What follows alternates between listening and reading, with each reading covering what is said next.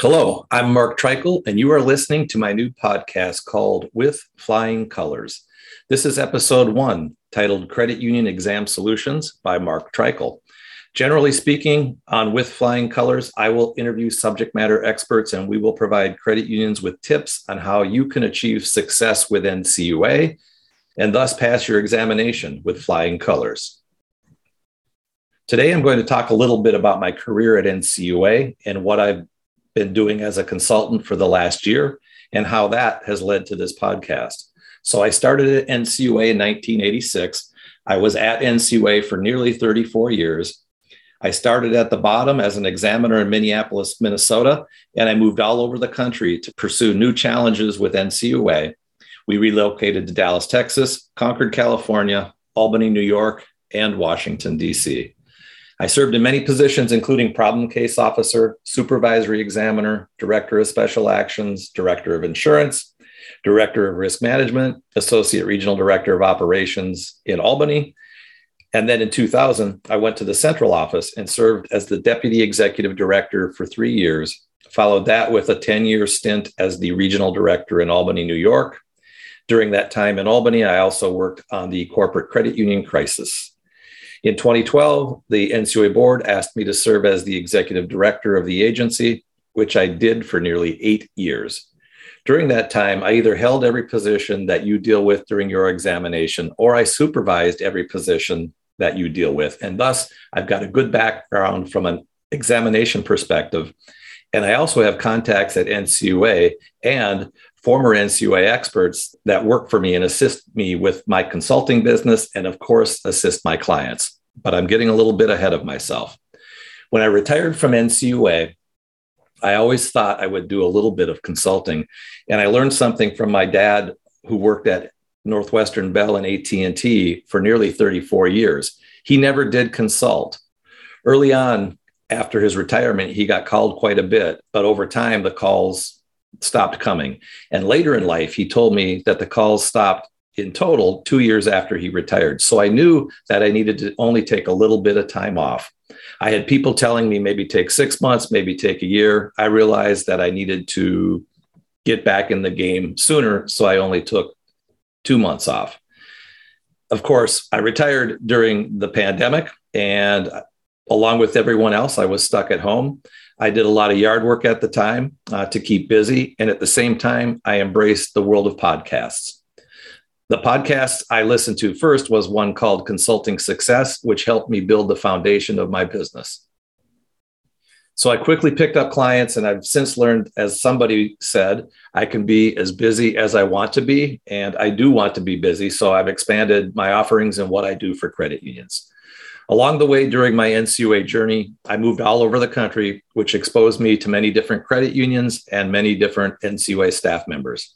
I met the best and brightest of NCUA, and in many instance, instances, I supervised them. They helped me run the agency, and many of those folks have since retired from NCUA, but they've got great skill sets.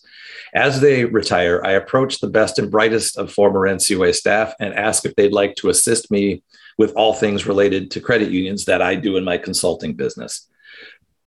Three former NCUA staff helped me with my clients during 2021.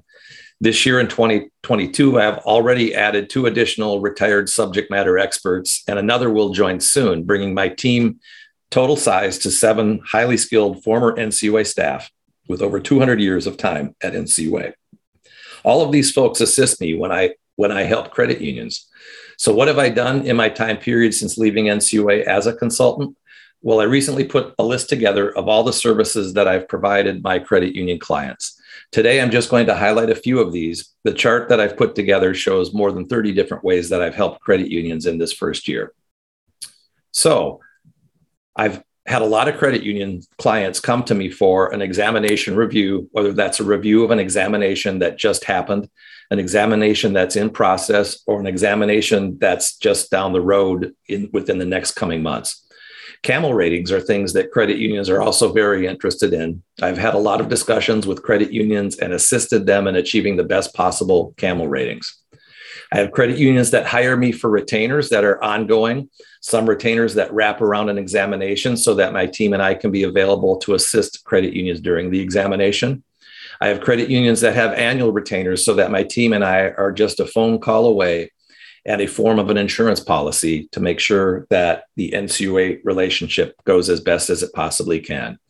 I've been hired to talk to NCUA to help credit unions get approval on a number of different projects. And I've worked on a lot of secondary capital applications with another organization that does a lot of work in secondary capital. I've attended joint conferences as a consultant for the credit union, by the way, with NCUA and state approval, for me to sit in as a guest and as a consultant of the credit union to help the credit union understand and interpret what NCUA may be asking for. So I could go on with another list of about 20 or 30 things that we did this year, but the list above are the most common form of assistance provided in year one. When I was at NCUA, it was a lot of fun working with credit unions where there was an issue that both sides wanted to resolve that could be resolved so that the credit union could go on and prosper. And over time, NCUA could come in less frequently due to the improved safety and soundness of the credit union. On the topic of examinations, many examinations go well from both sides from start to finish. Some examinations can hit a rocky road, and that can be for many reasons. It could be a misunderstanding to, on one side or the other. It could be miscommunication or less than stellar communication. It can be the use of the wrong word from one side or the other, or it could simply be somebody choosing words they think are clear from the NCUA side and a credit union hearing different words and interpreting them different. A lot of what my team and I do is serve as an NCUA interpreter, if you will. I have clients who call me just that, their NCUA interpreter. When NCUA says a certain word as a regulator, it means something clearly to them, and it might mean something slightly different in the English language, and it might mean something else to a credit union CEO that's hearing it for the first time. So the CEO might take something to mean X when NCUA really means Y. We can help you understand what NCUA is really saying, which will help you make decisions relative to your examination report. So those are different kind of things that we've assisted on. And I must say, it's been an absolute blast. And I, as I was going through 2021 accomplishments, deciding what else I might be able to do to assist credit unions, I decided that since I listened to a lot of podcasts, that one way for me to give back to credit unions would be to start a podcast to help credit unions work optimally with NCUA. So I mentioned that I have many former NCUA staff that assist me when I'm working with credit unions. Well, I'm going to interview them here, and we've got a great list of topics coming up. Episodes will include NCUA's examination priorities letter, which just came out, several episodes on commercial lending, net economic value, NCUA's new capital requirements, Bank Secrecy Act, appeals to NCUA up to the regional director level, and the true cost of an NCUA examination. I will also interview other consultants that are subject matter experts that help credit unions succeed and operate in a safe and sound manner. So that's it in a nutshell. I have a lot of great weekly episodes coming soon. I hope that you'll be back for episode two, which will be on NCUA's just released examination priority letter. I'm Mark Treichel, and you are listening to With Flying Colors. Thank you for your time.